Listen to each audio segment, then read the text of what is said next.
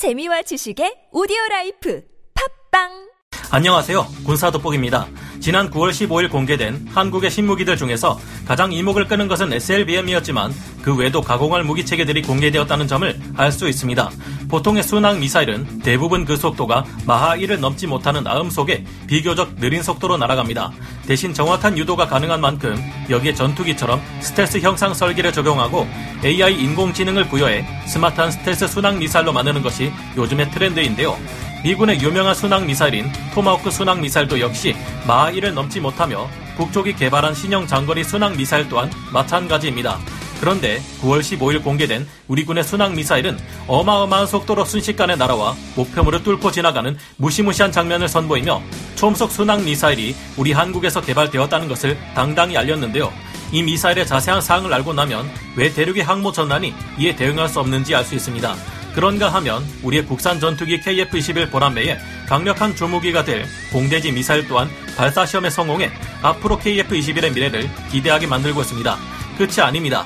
얼마 전 뉴스로만 전해졌던 것 중 현무 포를 뛰어넘는 3톤의 탄두 중량을 가진 전술 핵무기급 위력의 탄도 미사일을 우리 군이 보유하고 있다고 했었는데 역시나 이번 발사 시험에서 묵직하고 거대한 탄도 미사일이 집안을 뚫고 들어가 지하의 목표물을 타격하는 모습이 카메라에 잡혔는데요. 오늘은 9월 15일 공개된 또 다른 한국의 신무기들 중 전장의 게임 체인저가 될 초음속 순항 미사일 KF-21 탑재 공대지 미사일 혐오포를 넘어서는 최대 탄도 중량 고위력 탄도 미사일의 정체에 대해 알아보겠습니다. 전문가는 아니지만 해당 분야의 정보를 조사 정리했습니다. 본의 아니게 틀린 부분이 있을 수 있다는 점 양해해 주시면 감사하겠습니다. 한국형 브라모스 M 초음속 대함 미사일 우리 대한민국 정부와 군은 러시아군이 보유한 P-800 오닉스 야혼트 미사일의 기술을 이전받아 기존의 해성 미사일을 대체할 신형 대함 미사일을 개발해왔고 그 실체가 바로 최근 9월 15일 발사 시험을 통해 드러난 이것입니다.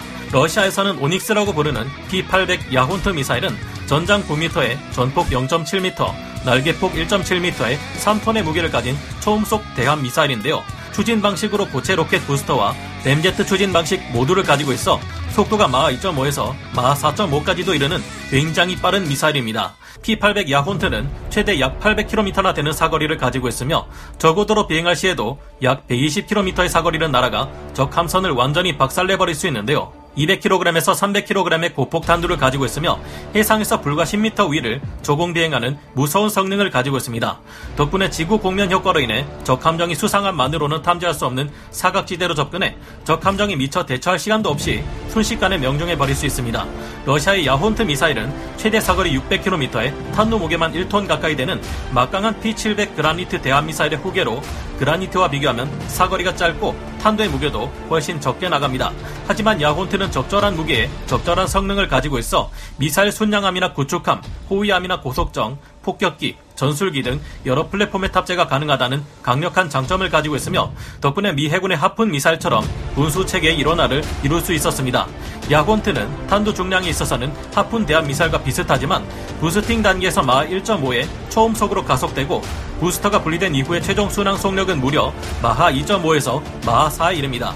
야혼트는 기존의 초음속 대함 미사일들과 달리 high dive 방식으로 날아가지 않고 토마호크 미사일과 같은 미국의 아음속 대함 미사일처럼 최대 10G의 회피 기동과 sea skimming까지 가능한 괴물 대함 미사일입니다. 야혼트 미사일은 그라니트 미사일의 유도 방식을 더욱 발전시켜 적 함정의 요격을 피하기 위해 복잡한 경로점 설정 기능을 갖췄습니다. 미국도 코요테 등 시험용 초음속 미사일을 개발한 적이 있고 다른 서방의 국가들도 초음속 미사일을 개발한 경험이 있지만 이 야혼트만큼 무서운 성능을 발휘하는 미사일은 없었는데요. 야혼트 미사일은 러시아가 구소련 시절부터 미국과의 냉전을 통해 수십 년간 축적해온 대한 미사일 기술의 총 집결이라 할 수 있습니다. 그런데 놀랍게도 이 야혼트 미사일은 사실 우리 대한민국과 관계가 있습니다. 우리 한국은 일찍이 야혼트의 기술을 이전받아 야혼트와 성능은 비슷하지만 크기와 무게가 줄어든 한국형 야혼트 초음속 미사일을 개발하고 있는 것으로 알려졌는데 그것이 바로 최근 공개된 이 미사일입니다. 한국형 야혼트 대함 미사일이라고도 할 수 있는 이 신형 초음속 순항 미사일은 전장 6m에 직경 533mm 이하 발사 중량 1.5톤 수준으로 원본인 야혼트 미사일을 소형화시킨 브라모스 M과 유사한 크기를 가지고 있는데요. 우리 한국이 개발한 신형 초음속 순항 미사일은 앞부분의 nose cone과 날개 부분에 스텔스 형상 설계를 적용해 RCS를 낮췄습니다. 덕분에 적의 레이더에 대한 피탐지율을 낮췄으며 양방향 데이터 링크 기능을 갖추고 있어 다양한 전술을 적용할 수 있다는 장점도 갖추고 있는데요. 그러면서 고고도 순항 모드에서의 최대 사거리는 무려 약 550km 이를 것으로 추정됩니다. 이 미사일의 놀라운 점은 속도가 매우 빠른 순항 미사일이라는 점입니다. 대부분의 순항 미사일들이 유도 성능이 뛰어나고 정확하지만 속도는 마하 1에 미치지 못하는 반면 우리가 개발한 초음속 순항 미사일은 최대 속도가 마하 5에 이른다고 합니다. 게다가 GPS INS 유도 시스템과 전자전 공격으로 교란하기 어려운 Ku 밴드 능동 레이더 센서, 적이 방사하는 전파를 찾아가는 ESM 추적 모드, 네트워크 기반전 능력까지 갖출 예정입니다. 또한 냉각식 열영상 IIR 센서와 가시광 EO 센서를 사용하는 다중모드 탐색기를 이용하는데요. 항공우주학회지의 언급에 따르면 이 다중모드 탐색기의 EOIIR 센서 덕분에 표적에 대한 인식률도 높아지고 적 재민 공격에 대한 대응 능력 또한 향상될 것으로 기대되고 있습니다. 이 다중모드 탐색기는 초음속 비행으로 인해 생겨나는 공기 마찰로 민감도가 떨어지는 열 영상을 가시광 센서로 보좌하는 기술인데 현궁 대전차 미사일에 적용된 것과 같은 방향으로 사용된다고 합니다. 하지만 이 미사일의 진짜 무서운 점은 요격하기가 어렵다는 것인데요. 탄두에 둔감 장약을 적용해서 적 함정인 CIWS가 쏘는 철갑탄이나 근접 방어 미사일에 근접 폭발까지 방어할 수 있고 함선의 표면을 관통해 내부에서 폭발하는 벙커버스터 비슷한 성격을 가지고 있다고 합니다.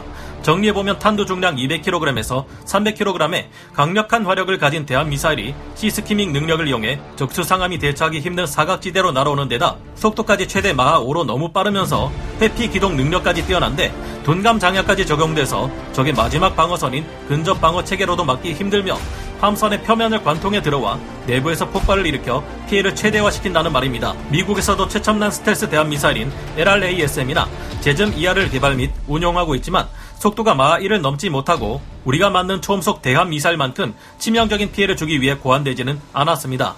대신 LRASM은 스텔스 성능이나 인공지능의 능력이 굉장히 뛰어날 것으로 보이는데요. 우리 한국이 초음속 순항 미사일을 여러 발 발사할 경우 대륙의 항모 전단은 그야말로 종이장처럼 찢어져 박살이 날 것으로 보입니다. 세계 최고의 방공 능력을 갖춘 미 항모 전단이라면 몰라도 대륙의 항모 전단이 우리의 초음속 순항 미사일을 막는 것은 절대 쉽지 않을 것으로 보이는데요. 비행 형태에 따라 최대 사거리는 줄어들 수밖에 없을 것으로 보이지만 세계 최고 군사 강국들에 비해서도 결코 밀리지 않는 미사일 능력을 가지고 있다 볼 수 있겠습니다. 이 미사일은 한국의 국방과학연구소 주관으로 개발되며 유도 체계는 LIG 넥스1, 탄두와 신관은 한화가, 램제트 엔진은 한화 에어로스페이스가 담당한다고 합니다. 인도군이 우리 한국의 초음속 순항 미사일과 유사한 브라모스 M 미사일을 육상의 트럭, 함선, 잠수함, 전투기 등 여러 플랫폼에 적용하고 있다는 점을 보아 우리가 만든 초음속 순항 미사일 또한 여러 플랫폼을 통해 운용되어 주변 해군 함대 위협을 크게 낮춰줄 것으로 기대되는데요. 하지만 이번에 공개된 우리 신무기 중 놀라운 것은 이것만이 아닙니다. KF-21에 탑재될 공대지 미사일, 9월 15일 공개된 신무기 중 또 하나 눈에 띄는 것은 KF-21 전투기에 탑재될 한국형 장거리 공대지 미사일이었는데요. 국방과학연구소는 F4E 팬텀2 전투기에서 시험 발사되는 장거리 공대지 미사일 기술 실증 모델을 공개했습니다. 장거리 공대지 미사일은 원거리에서 발사한 후 스텔스 성능과 정밀 항법 및 요도 기술을 이용해 적진에 침투한 다음 탐색기를 이용해 정밀 타격하는 무장인데요. KF-21 전투기가 맡게 될 공대지 작전 능력을 위한 핵심 무장이라고 할 수 있습니다. 이날 시험에서는 F4E 팬텀2 전투기에서 공대지 미사일이 성공적으로 분리된 후 날개를 펼치고 표적까지 정확히 비행하는 방식으로 이뤄졌는데요. 현재 이 공대지 미사일은 탐색 개발 단계에 있으며 군은 2028년까지 이 미사일을 KF-21 블록2 전력화에 맞춰 무장 연동이 가능하도록 개발하겠다고 합니다. 혐오포를 능가하는 최고 탄도 중량 탄도 미사일. 이날 공개된 또 하나의 강력한 무기는 혐오포를 넘어서는 세계 최고 수준의 탄도 중량을 가진 탄도 미사일이었는데요. 앞서 우리 한국은 탄도 중량 2톤에 달하는 혐오포 탄도 미사일을 개발했는데 이번에 발사 시험을 거친 이 탄도 미사일은 그것조차 넘어서는 2.5톤에서 3톤의 탄도 중량을 가진 것으로 전해졌습니다. 혐오포가 지하 180m를 뚫고 들어가는 벙커버스터 능력을 가지고 있는 것을 생각해보면 이번에 공개된 미사일은 그보다 더한 관통 능력을 가지고 있을 것으로 추정되는데요. 무거운 탄도 중량에도 불구하고 사거리가 350km에서 400km에 이르러 전방에 배치될 경우 북쪽 전역을 타격할 수 있는 전술 핵무기급 위력을 발휘할 것이라 전해지고 있습니다. 유사시 대륙 해안의 중요 시설을 공격할 수 있어 그들을 상대로도 전쟁 억지력을 가질 수 있을 것으로 보이는데요. 국방부에는 이번에 개발된 미사일의 경우 적의 콘크리트 건물 및 지하 갱도 타격까지 가능하며 주요 표적을 정확하고 강력히 타격해 무력화할 수 있다고 전했습니다. 또한 평시 억제 능력을 향상시키고 유사시 압도적 대응 능력을 투사하는데 핵심 전력으로 운용될 것이라고도 전했습니다. 이처럼 최근 우리 군은 SLBM 현무 포다시포 외에도 막강한 미사일 무기 체계를 개발해 더욱 강력한 자주 국방 능력을 갖춰가고 있는데요. 우리 주변국들이 갈수록 군사력을 증강시키고 있지만 그와 함께 이들을 꼼짝 못하게 만들 우리 군의 무기 또한 빠르게 발전하고 있는 것 같습니다. 그런데 이에 대한 북쪽의 대응이 심상치 않습니다. 물론 우리 군의 발사 시험에 대해 북쪽이 민감하게 반응할 것이라 예상은 했습니다만 설마 이럴 줄은 몰랐는데요. 북쪽이 결국 냉전 시절 미국과 소련조차도 아 아무리 그래도 이건 정말 아니다. 이런 거 진짜 만들지 말자고 합의했던 절대 만들어서는 안 될 무기를 개발해버렸습니다. 절대 나오지 말았어야 할 북쪽의 이 무기는 무엇이며 우리는 이에 어떻게 대응해야 할지 다음 시간에 생각해 보겠습니다. 오늘 군사 돋보기 여기서 마치고요. 다음 시간에 다시 돌아오겠습니다. 감사합니다. 영상을 재밌게 보셨다면 구독, 좋아요, 알림 설정 부탁드리겠습니다.